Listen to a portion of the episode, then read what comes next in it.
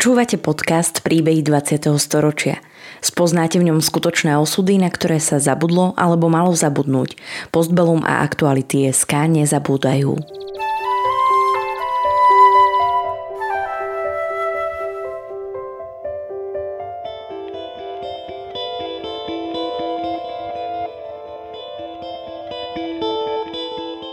Vďaka konkrétnym príbehom sa dozviete, akým osudovým dilemám museli naši rodičia, starí rodičia, prarodičia čeliť. Postavení sme tak pred otázku, ako by sme sa v podobných situáciách zachovali my. Rozprávači príbehov 20. storočia rýchlo odchádzajú. Ich spomienky sú dôležité nielen pre nás, ale aj pre naše deti a ďalšie generácie, ktoré už nebudú mať možnosť sa s nimi osobne stretnúť.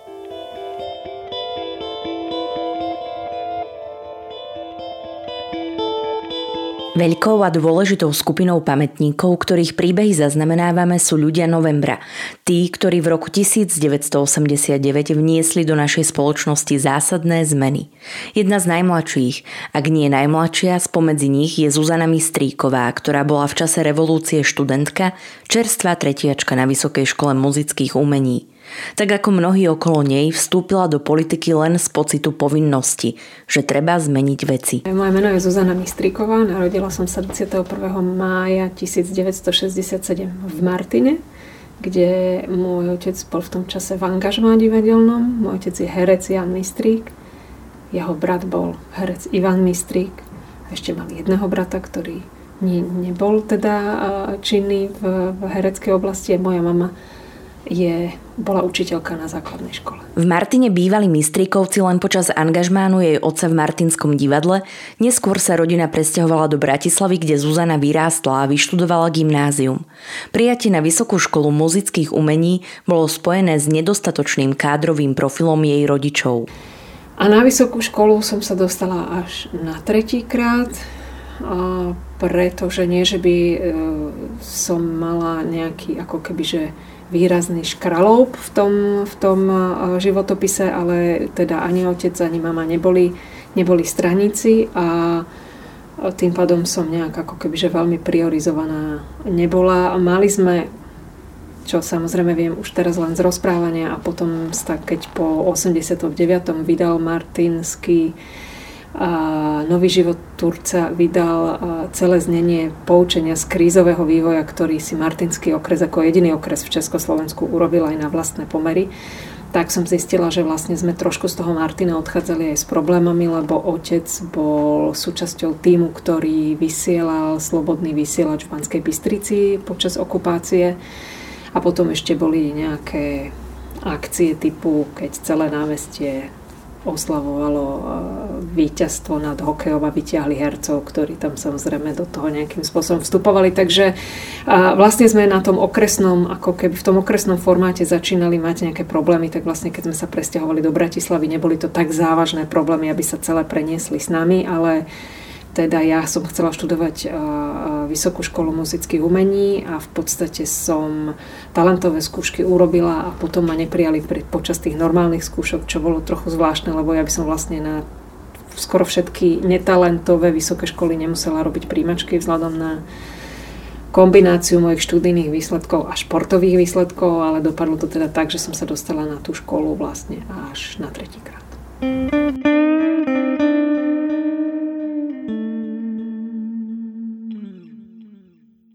Rok dva pred revolúciou už cítila, že sa spoločnosť prebúdza zapatie spôsobené jej normalizáciou pod vedením tej jedinej správnej strany. Mistríková mala podľa vlastných slov šťastie, že v roku 1987 nastúpila na divadelnú dramaturgiu na VŠMU, pretože umenie zaručuje istú, aj keď v tých časoch obmedzenú mieru slobody. Ale zároveň režim už nebol taký ostražitý ako predtým. A musím povedať, že ja som mala také ešte šťastie, že keď teda som sa v tom 87. na tú školu dostala, tak už tam nastávali také momenty, že napríklad začal vyučovať pán Lasica, e, ktorými sme boli jeho asi prvý ročník, ktorý, e, my sme mali pedagógov, ktorí vlastne na tej škole začínali, pán Vajdička, nás mal ako prvý ročník režisér divadelný. Mali sme naozaj možnosť e, dokonca si miešať e, tých pedagógov z iných škôl. Nás dokonca pán Vilikovský vyučoval teóriu prekladu. Jednoducho, naozaj sme boli v takej chránenej dielni, keď sa to tak ako keby že zoberie. Napriek pohybom spoločnosti však komunisti ešte zďaleka netrúbili na odchod. Samozrejme, presne ako ste povedali, v tom 87. 8. už predsa len napriek tomu, že ty, ako to komunistické vedenie v Československu sa snádi jediné z toho celého uh, paktu uh, tvárilo, že sa nič nedeje a tvrdošíne si stáli na tých úplne najrigidnejších spôsoboch uh, riadenia tej spoločnosti. Tak ale tak či onak už ste vedeli, že keď sa blíži nejaká demonstrácia, tak dostanú vysokoškoláci rektorské voľno, je to presne tak ako ten vtip, že keď má byť demonstrácia, tak televízia vysiela, uh, vysiela uh, Angeliku. Takže také tie, už, už to beriete skoro ako folklór, keď sa vás to netýka nejak ako keby, že silne osobne. Na druhej strane samozrejme ešte nesmieme zabudnúť na to, že presne sviečková demonstrácia, ktorá to ako keby beriem teraz s tým humorom, že už to bol ten folklór, ale skončila proste takým zásahom voči ľuďom, aký skončila a to, že na začiatku vlastne 98. aj ľudia z môjho okolia, Ondrošot, choreograf, režisér, s ktorým ja celý život spolupracujem, bol ten týždeň, na ten Palachov týždeň v Prahe a ten zásah tam bol tiež veľmi veľmi ako keby drsný a, a naozaj tí ľudia skončili aj v celé predbežného za, zadržania a, a to už viete, že sa nebavíte o chartistoch alebo dizidentoch, ktorí zorganizujú niečo, čo provokuje ako keby tú väčšinovú, teda väčšinovú spoločnosť, ten režim. Že vlastne uh, bolo naozaj na tom, v tom Československu také zvláštne ovzdušie, že cítite, že sa niečo deje okolo, aj keď tá informačná bariéra je pomerne dosť silná. Ale na druhej strane vidíte, aké to má konsekvencie ešte stále, ešte aj v ten deň, v ten rok, v ten mesiac sa prosto okolo vás objavujú ľudia, ktorým sa niečo takéto stalo. Čiže vlastne ten režim naozaj ešte fungoval dosť ako keby, dosť si strážil tie, tie mantinely a dokázal zasiahnuť naozaj. A tým ľuďom do životov teraz nejde len o to, že niekoho zbili alebo že ho zadržali, ale také tie plíživé, odporné, akože ten sa ne, dieťa sa vám nikam nedostane, z roboty vás vyhodia, ako také tie naozaj e, psychologicky odporné veci. A potom prišiel 17. november.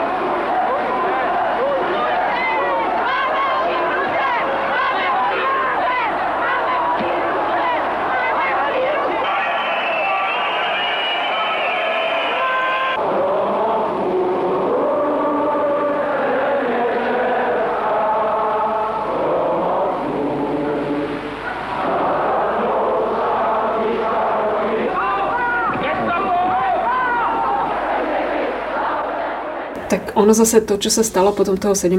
novembra na tej národnej triede, teda naozaj ako keby bolo asi vyvrcholenie toho, čo hovorím, lebo tak dobre ešte, keď teda pripomínajú Palacha niekde nejakí ľudia na nedovolenej demonstrácii, ale zasiahnuť voči študentom spôsobom, ktorým teda tá policia zasiahla, kedy jednoznačne, ako tom len niečo viete, ak vám len jeden očitý svedok o tom niečo rozprával, ten zásah nebol len na to, aby tú demonstráciu rozpustili a zastavili, ale ten spôsob, akým na národnej triede teda tú demonstráciu rozpušťali, akým spôsobom vlastne tých študentov, ktorí zmačkli zo všetkých strán do nepriedušného priestoru a púšťali ich cez jedno podloby, kde ich mlátili, to je naozaj niečo, čo, čo čo je niečo nepriateľné. To je proste nepredstaviteľné.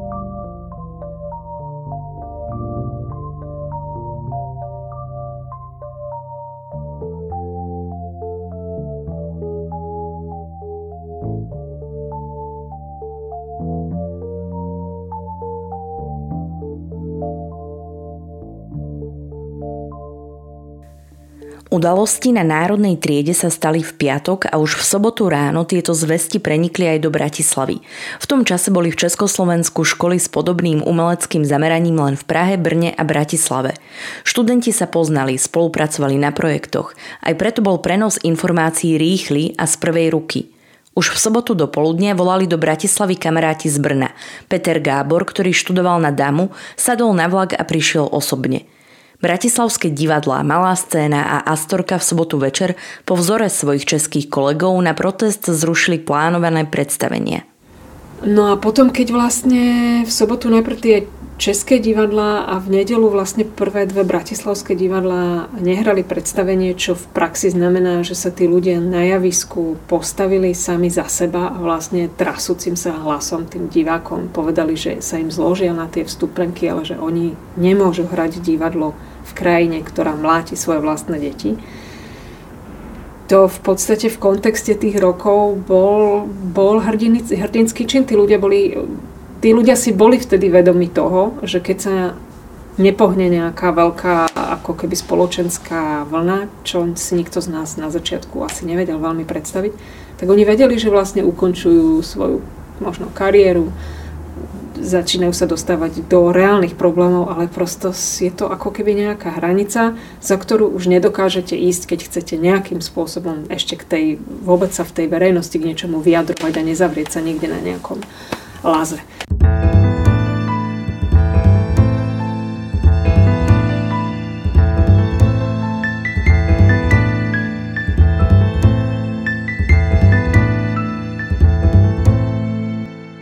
V nedeľu 19. novembra sa Zuzana Mistríková spolu so spolužiakom Jurajom Vaculíkom zúčastnila stretnutia u Martina Hubu, kde sa stretli aj viacerí herci, medzi nimi aj Milan Kňažko, Milan Lasica, Julius Satinský a Marian Labuda. Pripravili vyhlásenie proti zásahu na Pražskej národnej triede, ktoré neskôr večer predniesli v umeleckej besede. Tam sa začalo rodiť hnutie Verejnosť proti násiliu. Vystúpenie hercov v divadlách zarezonovalo u študentov veľmi silno. Keď sa dívate na ľudí, ktorí sú vlastne vašimi pedagógmi a ktorí pre vás predstavujú vlastne to sú ľudia, kvôli ktorým do tej školy chodíte, to sú ľudia, kvôli ktorým chcete to divadlo robiť. Stal tam Maroš Porubiak, Milan Lasica, stal, pán Labuda čítal ten text a ďalší tak vlastne ako keby vôbec, tam ako keby nebol vôbec priestor na nejaké rozhodnutie. Ja si neviem predstaviť, že my v pondelok, potom to v pondelok ráno prišli do školy a tvárili sa, že sa nič nedieje. Takže my sme vlastne prišli v pondelok ráno uh, už s pripravenými podpisovými hárkami na to, že, že, že vstupujeme do štrajku. Študenti podľa Mistríkovej zohrali počas revolúcie kľúčovú rolu, keďže práve oni boli spúšťačom spoločenských zmien. A ja si myslím, že aj preto je ten 17. november práve tým milníkom, kedy sa tá spoločnosť postavila ako keby, že vo väčšej miere ako, ako predtým na podobné udalosti, možno menšieho rozsahu, že šlo o študentov. Že vlastne aj tí ľudia, ktorí nemajú treba nič s kultúrou, nič proste sa nezaujímali o neoficiálne, chceli si žiť len svoj život, mali deti, ktoré im na tej národnej triede niekto zmlátil, alebo zmlátiť mohol. Možno mali len to šťastie, že neboli v tej chvíli na tom mieste. A to si myslím, že je ten moment, ktorý zrazu vlastne aj obyčajných ľudí vyprovokoval, teda nechcem to, nemyslím to nejak uh, pejoratívne obyčajných, ale vyprovokoval k tomu, že vlastne zaujali postoj.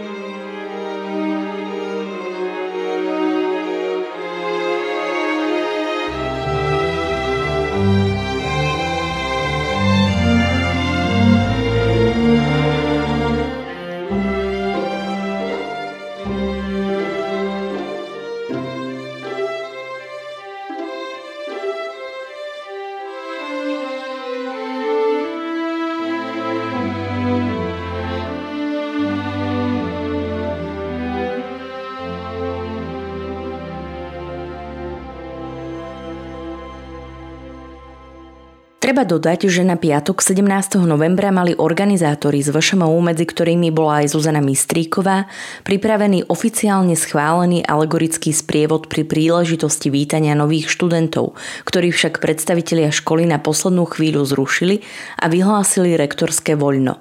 Uvedomili si výbušný potenciál tohto výročia. V škole potom v pondelok študenti prehrali rektorovi Milošovi Jurkovičovi videokazetu nahratú z ruskej televízie, ktorá vysielala aj na Slovensku a informovala o udalostiach v Prahe. Rektor bol šokovaný, bol celý víkend na chalupe a o ničom nevedel. Vyprevádzal ich s tým, aby si dali pozor. Zohratý organizačný tím, ktorý pôvodne pripravoval krst prvákov, plynulo pokračoval s organizáciou protestov a podielal sa na ďalšom vývoji revolúcie. Ako v pondelok už, v pondelok nehrávali divadla vtedy, bol taký úzus, že v pondelok bolo voľno a keď sa v útorok schylovalo vlastne k tomu, že viaceré divadlá sa stanú tými arénami, na ktorých sa nebude hrať, ale možno sa nebodaj rozprávať medzi sebou, tak vlastne minister, minister kultúry zavrel divadla. A my sme sa to dozvedeli, nám to prišiel povedať, ja mám taký pocit, že to bol Andy Hric, ale e, prišiel nám to niekto do tej školy povedať a my vlastne, nie úplne tušiac, čo to slovné spojenie v konečnom dôsledku znamená, sme vyhlásili okupačný štrajk. Proste potrebovali sme na to reagovať, lebo zrazu sa ukázalo, že ten jediný priestor, kde sa tí ľudia teoreticky mali možnosť ako keby vyjadriť, sa vlastne zavrel. Takže my sme vyhlásili na divadelnej fakulte okupačný štrajk, nakračali sme ku kvestorovi, ten zavolal rektorovi a vlastne rektor mu povedal, že, nám, že nás má nechať tak, že nám má dať kľúče. Že, že nás má. Vlastne on, a tým pádom vznikol priestor, kde sa, preto vlastne tá škola bola tým priestorom, kde začínalo aj VPN, kde sa organizovali všetky výjazdy a všetko to, čo sa dialo v najbližších dňoch, sa dialo preto na tej škole, pretože sme tam vlastne mali možnosť zostať. A je pravda, že potom mi rozprával pán profesor Jurkovič, ktorý teda bol tým rektorom v tom čase, že mali nejakú poradu rektorov a on vlastne na tejto nejakej stranickej schôdzi alebo na tomto prosto krízovom rokovaní dostal príkaz, aby nás z tej školy vyhodil. A on vlastne tak vtedy dostal buď takú okamžitú proste inšpiráciu, ale vlastne argumentoval tým, že keď nás vyhodí z tej školy, tak e, odídeme na mlyny a tam už nás nikdy nikto nenájde medzi tými neviem koľkými tisícami vlastne miest na internáte. A vlastne takáto jeho veta spôsobila, že nás vlastne, že sme tam, že, že vlastne do toho momentu, kedy už bolo jasné, že nezasiahne režim, lebo to tie prvé dni jasné nebolo, že vlastne sme, sme mohli ostať tam a že sa to odtiaľ mohlo vlastne všetko diať. Rektor Miloš Jurkovič sa za tento čin stal pravdepodobne jediným slovenským rektorom, ktorý po zmene režimu ostal vo svojej funkcii. Sám vyjadril nádej, že si tak odčinil svoje členstvo v komunistickej strane. Mistríková a ďalší študenti vytvorili koordinačný výbor slovenských vysokých škôl. Prvé dni najmä vysvetľovali, čo sa stalo v Prahe, prečo sa herci postavili proti režimu a kto je zahnutím verejnosť proti násiliu, čo požadujú. No zatiaľ aspoň tých najbližších, lebo ak niekto prišiel z internátu a nevedel vôbec nič, tak vlastne keď sme chceli, aby sa za nás postavili, tak vlastne našou povinnosťou bolo povedať, že čo sa stalo. Samozrejme, že prvé požiadavky naformulovali študenti v Prahe a my sme vlastne naozaj sa snažili byť nejakým spôsobom od začiatku kompatibilní, takže sme to vnímali a postupne sme aj v nejakej uh, interakcii s nimi sme tie veci uh, pre, cizelovali a do toho samozrejme bežala samostatná linka vtedy už vznikajúceho občianského fóra a, a verejnosti proti násiliu, ktorí ako keby formulovali tie dospelácké žiadosti. A tie naše samozrejme, keď smerovali predovšetkým k akademickým slobodám, k veciam, ktoré sú dneska samozrejme a vtedy boli ako keby absurd. A samozrejme prvá požiadavka bola vyšetrenie toho, čo sa stalo a potrestanie tých vynikov, ktorí boli schopní ako keby to, čo sa v Prahe udialo.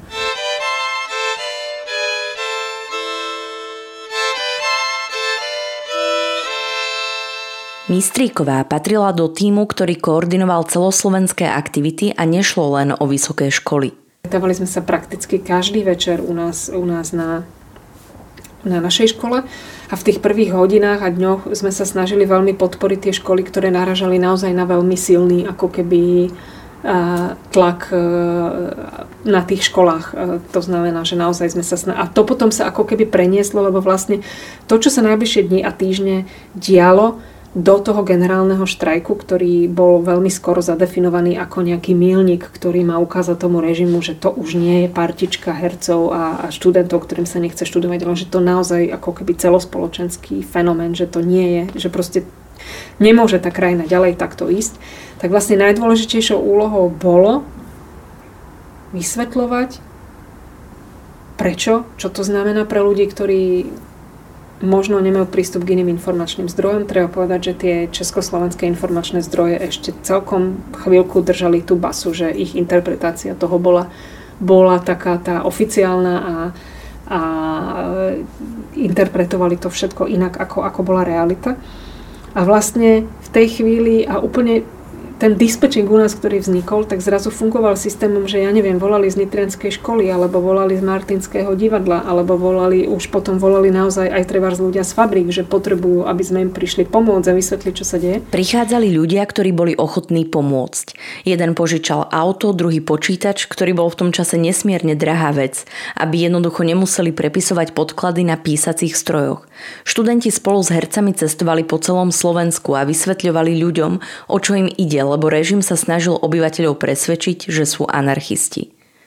Fakt, že sa Zuzana Mistríková začala objavovať v médiách ako jedna zo zástupkyň študentského hnutia, bola zhoda okolností. E, koncom toho prvého týždňa, ak si to dobre pamätám, prišla e, z rakúskej televízie ponuka, aby sme vlastne sa objavili jeden študent a niekto z, z VPN v klube Cvaj, čo bola taká renomovaná diskusná relácia na ORF. A mali sme tam ísť Peter Zajac a ja. Ja som tak akože bola nemčinár v tom čase a, a, a on teda samozrejme je, je výborný prekladateľ z nemeckého jazyka my sme, jak sme vyhlásili okupačný štrajk, tak my už sme nechodili domov, takže to bolo tiež čarovné, lebo niekto prišiel, ja som zavolala mame, že sa niekto zastaví pre môj pas, pretože ešte bolo treba vízum. My sme dostali v priebehu po obede obidvaja vízum a na to prišla informácia, že, že slovenská televízia uh, urobí diskusný klub, do ktorého ako keby vpustí druhú stranu. A tým pádom vlastne to už nikto neriešil, za tých študentov som na tú debatu išla ja.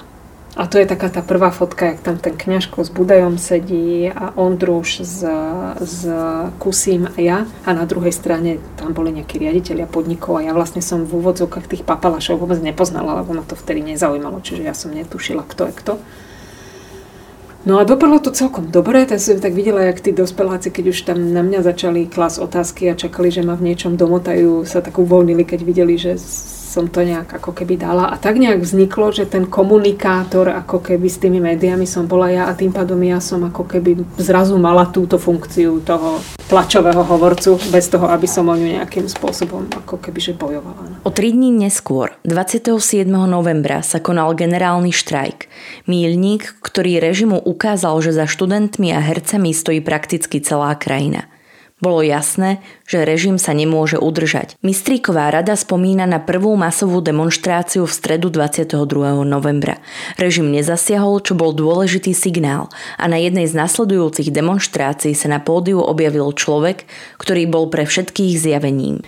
Ako keby neexistoval reálny dôvod, prečo by sa nestalo to isté, čo sa stalo v piatok v Prahe. Ako bolo to vlastne stále, to bolo naozaj niekto ešte stále mal ten prst na nejakom gombiku, ktorý mohol spustiť. A vlastne, keď tá celá demonstrácia ako keby vlastne dopadla dobre, nič sa nestalo a tí ľudia odchádzali z toho námestia ešte síce stále s pocitom nejakého strachu, ale, ale už takým tým pocitom, že sú súčasťou ako niečoho, kde ich je veľa, ktorí si myslia, tak ako bolo to také prvé uľahčenie. A pamätám si, že definitívne som zistila, že sa fakt niečo stalo, keď na tú tribúnu prišiel Karel Kryl. Keď stál vedľa mňa ten Karel Kryl tam pod tou tribúnou, tak ja som si hovorila, že to je predsa... My sme, my sme gen, celá generácia vyrastali na, na, na samozrejme jeho, jeho, jeho pesničkách a celá generácia, celá generácia sme vedeli, že už ho nikdy v živote neuvidíme, že nepredstaviteľné, aby ten režim tohto človeka vpustil späť. A zrazu stojí v Bratislave na námestí.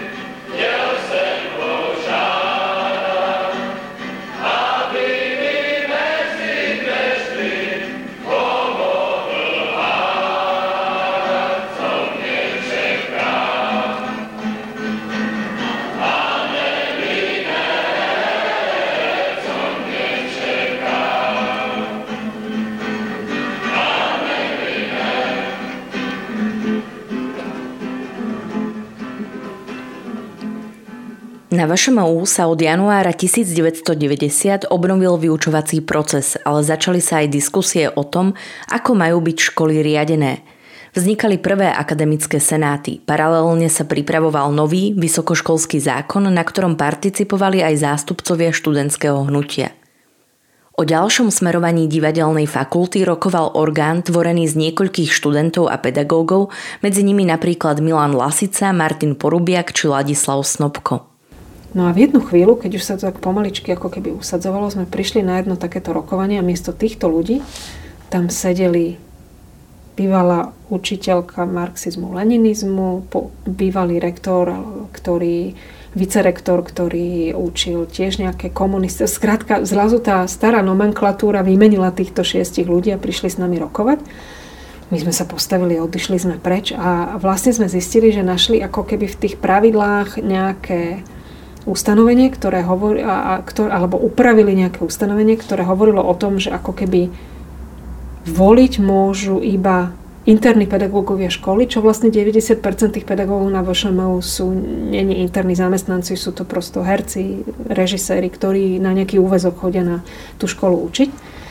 No a skončilo to tak, že vlastne sme sa dohodli, malo byť nejaké zhromaždenie školy, lebo z toho bol samozrejme problém všetkých pedagógov a študentov a vlastne, keďže títo ľudia neboli ochotní ten systém zmeniť a trvali na tom, tak my sme sa vlastne 8 študenti, už si nepamätám to zloženie, samozrejme, že tam bol Ďurova Culík, že tam bol Peter Mankovecký a, a ďalší, a 8 pedagógovia, ktorí boli takí tí naši najbližší, sme vlastne oznámili na tom verejnom zhromaždení, že odchádzame zo školy na protest proti tomu, čo sa ako keby že deje.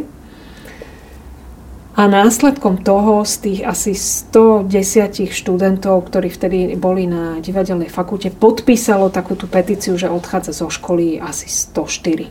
Zvyšných neboli v Bratislave, nenašli sme proste. Škola teda ostala bez študentov. Minister školstva vtedy požiadal federálnu vládu, ktorej v tom čase predsedal Marian Čalfa už ako zástupca VPN o zrušenie fakulty. Divadelná fakulta zanikla a vznikla fakulta nová, činoherná a bábkarská. Minister následne prijal všetkých študentov, ktorí zo školy odišli a pedagógovia museli prejsť konkurzom, vďaka čomu sa škola zreformovala. V júni 1990 sa konali prvé slobodné voľby – Študentskí lídry si zachovávali apolitickosť a s občianským fórom či VPN vždy len spolupracovali, ale nechceli sa vzdať zodpovednosti za vývoj spoločnosti, preto sa na kandidátkach zapisovali na nevoliteľných miestach, prípadne, ak ich zvolili, tak odstúpili. Zuzanu Mistríkovú však prekrúškovali na druhé miesto a odstúpenie považovala za nezodpovedné, keďže si ju ľudia vypýtali – Takže sa stala poslankyňou vo svojich 23 rokoch ako študentka 3. ročníka VŠMU. Stala sa členkou výboru Slovenskej národnej rady pre vzdelanie, kultúru, vedu a šport. Potom stala tá otázka tak, že, že či vlastne aj, aj som, ja vlastne s tou otázkou bojovala, nebola som jediná, že či vlastne, a to boli nejaký úplne nemysliteľný objem ľudí, ktorí mi dali tie preferenčné hlasy, to proste, ja neviem, bavíme sa o 100 tisícoch že či je vlastne fér v tej chvíli chce povedať, že ďakujem a, a že ja si to teda neprosím. Čiže takto vlastne vznikla tá situácia, že som do toho parlamentu teda napokon sa dostala s takým veľkým, ako keby, že s veľkou bázňou, aj keď teda potom, keď človek zažil ten november a tie všetky veci, tak zase si poviete, že tak veď uvidíme.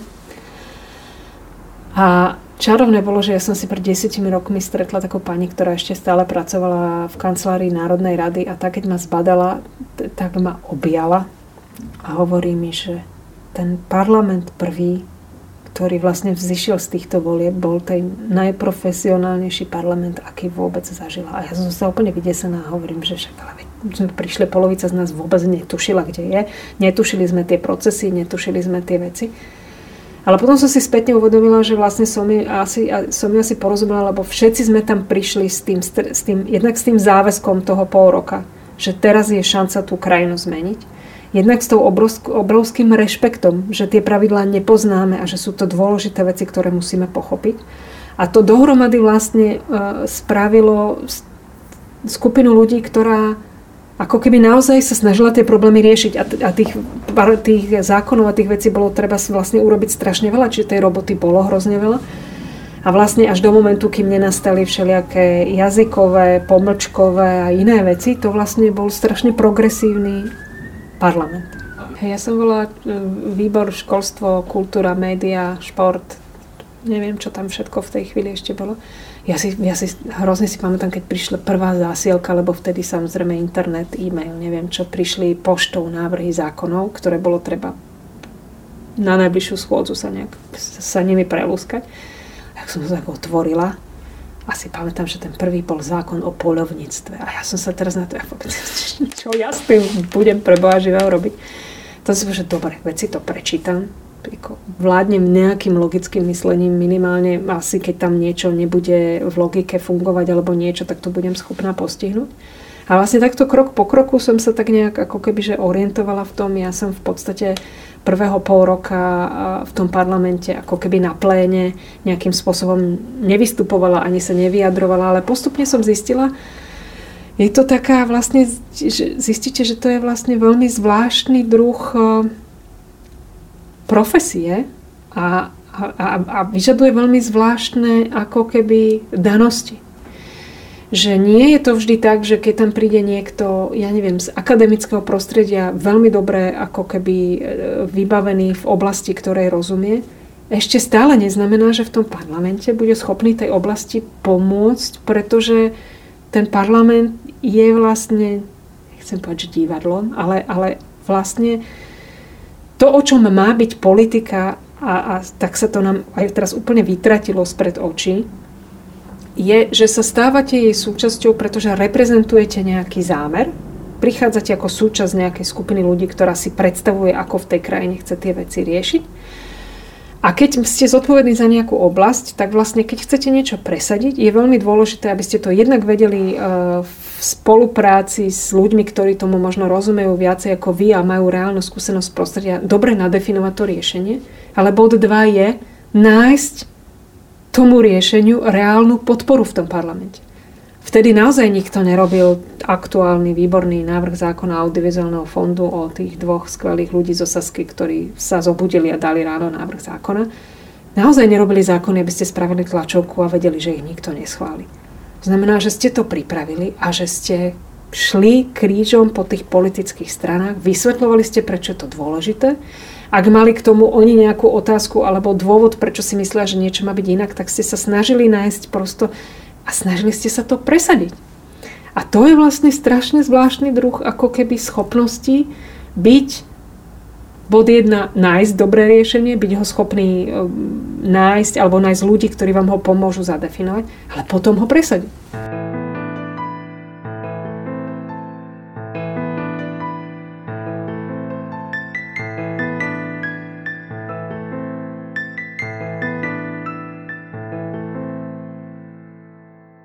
Pozitívna emócia z novembrových udalostí sa s prichádzajúcimi problémami vytratila a do davov sa začal vlievať negativizmus. Búrali sa staré systémy a nové prinášali neistotu. Prišiel mečiarizmus. Tým, že ľudia zároveň strácali ako keby oporu v, vo veciach, ktorým rozumeli, zrazu nevedeli, ako sa ten ich život bude vyvíjať, pretože sa búrali ako staré systémy a v nových sa možno nevyznali a mali pocit, že sa nepresadia a treba povedať, že tá zmena naozaj neobsahovala dostatočne pripravené nejaké sociálne siete na zachytenie ľudí, ktorí prosto nemajú predpoklady, aby zvládli ten prechod z jedného do druhého. Tak zrazu toto všetko začalo vlastne v tej krajine úplne ako keby že besať. V národe sa zrodila nenávisť. Moje rodičia, ja som sa to dozvedela asi po pol roku, moji rodičia dostávali dvakrát týždenne anonimné listy, ktoré predo mnou schovávali. A moja mama nechtiac raz našla nejakú starú pani dôchodkyňu, ktorá tie listy vhádzovala k nám do schránky. A keď sa jej opýtala, prečo to robí, tá pani sa roztriasla, mama sa bála, že dostane infarkt a bude to, že zabila proste dôchodkyňu. A tá teta s roztrseným hlasom jej ukázala taký zoznam, že ale to ja nielen vám, to ja sem všade nosím. Proste tí ľudia boli ochotní dôchodcov za pár korún núčiť, aby, aby robili takéto svinstvo.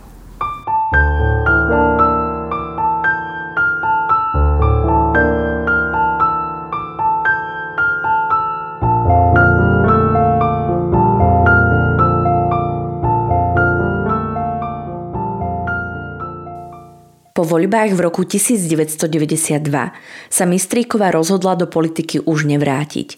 Ďalej však vstupovala do vecí verejných. Ako spoluzakladateľka Fanrádia sa podielala na založení Asociácie nezávislých rádií a neskôr aj televízií. Vstupovala do diskusí o nových mediálnych zákonoch a reguláciách. V rokoch 2002 až 2006 pôsobila aj na Ministerstve kultúry ako generálna riaditeľka sekcie médií a audiovízie. Okrem toho je dodnes aktívna v kultúrnej oblasti, bola producentkou slovenských filmov ako učiteľka či mečiar a je prezidentkou Asociácie nezávislých producentov. Mistríková neľutuje, že sa počas revolúcie politicky angažovala. November 1989 bol pre ňu zásadnou skúsenosťou. Dokázal priniesť ľuďom naprieč spoločnosťou neuveriteľne silný pocit spolupatričnosti. Dokázal dať ľuďom pocit, že postoj každého z nich je dôležitý.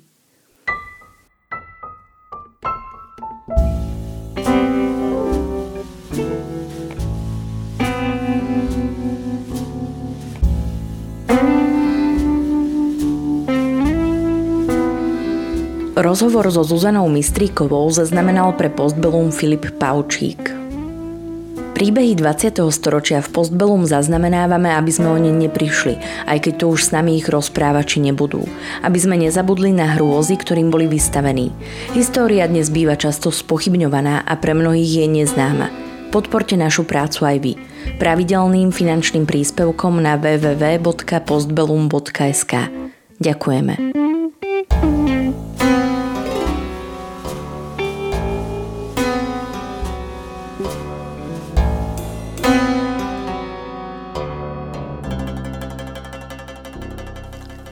Podcastom vás prevádzala Sandra Polovková a spolupracoval na ňom Marian Jaslovský.